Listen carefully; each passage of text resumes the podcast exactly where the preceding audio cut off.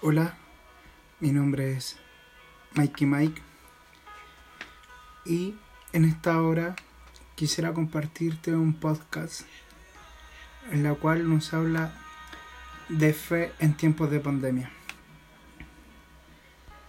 La fe como confianza, en la como confianza es la presencia amorosa de Dios en medio nuestro. Es un dinamismo que mueve la vida de muchas personas y cada circunstancia histórica nos pide respuesta renovada. La crisis de la iglesia nos ha pedido una fe que busca comprensión. La crisis social del país, una fe comprometida con la justicia y la paz. ¿Qué fe nos está pidiendo en este tiempo de pandemia? Con su incertidumbre, temor y sufrimiento.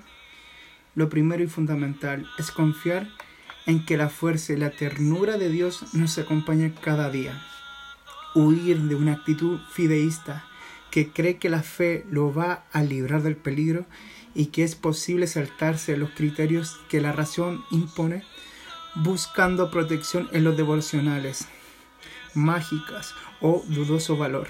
Huir también de una fe rígida que no es capaz de cambiar hábitos o adaptarse a las circunstancias y alentar en nosotros esa, esa certeza de que el, resulta, el resucitado nos sostiene precisamente en medio de nuestras vulnerabilidades e inquietudes.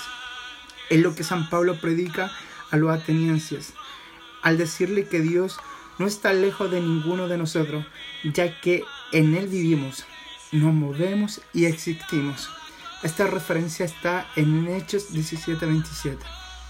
Nos gustaría ser eximidos del dolor, pero Cristo en la cruz nos recuerda que hay una forma de creyente de vivir, la prueba, incluso la muerte. De nuevo Pablo los ayuda.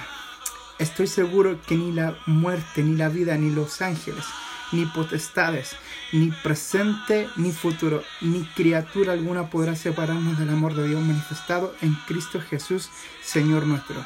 Esta referencia de este último verso está en Romanos 8, 38, 39.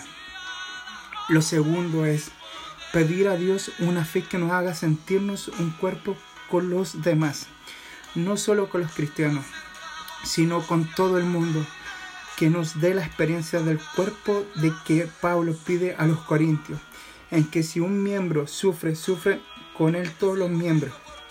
Si un miembro es honrado, se alegran con él todos los miembros. Primera de Corintios 12:26. Esto nos sitúa en la perspectiva de la responsabilidad social y la edificación de la fraternidad universal, superando los individualismos y las dinámicas del salvarse solo o del salvarse quien pueda. Este tiempo es oscuro para todos. Aquí se llora y se sufre, todos solo podremos salir de esa situación juntos como humanidad entera. Y lo tercero es no olvidarse de la fe que obrar por el amor.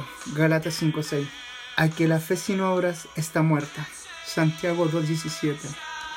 En este momento la mayoría podemos hacer solo gestos sencillos pero importantes, acompañarse con los familiares cordialmente, apoyar al que está solo o más frágil, llamar al amigo, etc.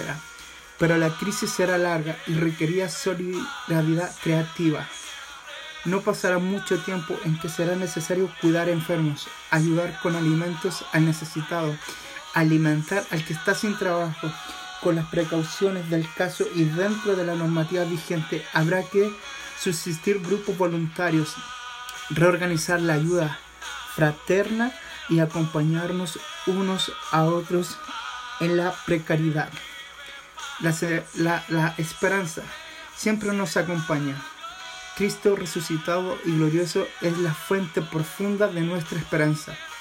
En medio de la oscuridad siempre comienza a brotar algo nuevo, que tarde o temprano produce un fruto en un campo arrasado vuelve a aparecer la vida. Yo te quiero invitar en esta hora, en este tiempo de pandemia, que, como mencionaba anteriormente, que lo primero fundamental es confiar en que la fuerza y la ternura de Dios nos acompaña cada día. Lo segundo es importante también, es pedir a Dios una fe que nos haga sentirnos un cuerpo con los demás, no solo con los cristianos, sino que con todo el mundo. Que nos dé la experiencia del cuerpo que Pablo pide a los corintios.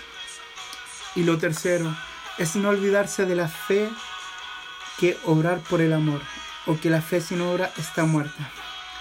En este momento la mayoría podemos hacer solo gestos sencillos, pero importantes. Acompáñense con los familiares cordialmente, apoyar al que está solo o más fácil, llamar al amigo, etc. Y por último, la esperanza siempre nos acompaña. Cristo resucitado y glorioso es la fuente profunda de nuestra esperanza. Espero que este podcast pueda ser de bendición para tu vida. Si es necesario escucharlo una vez más, te invito a que lo vuelvas a escuchar.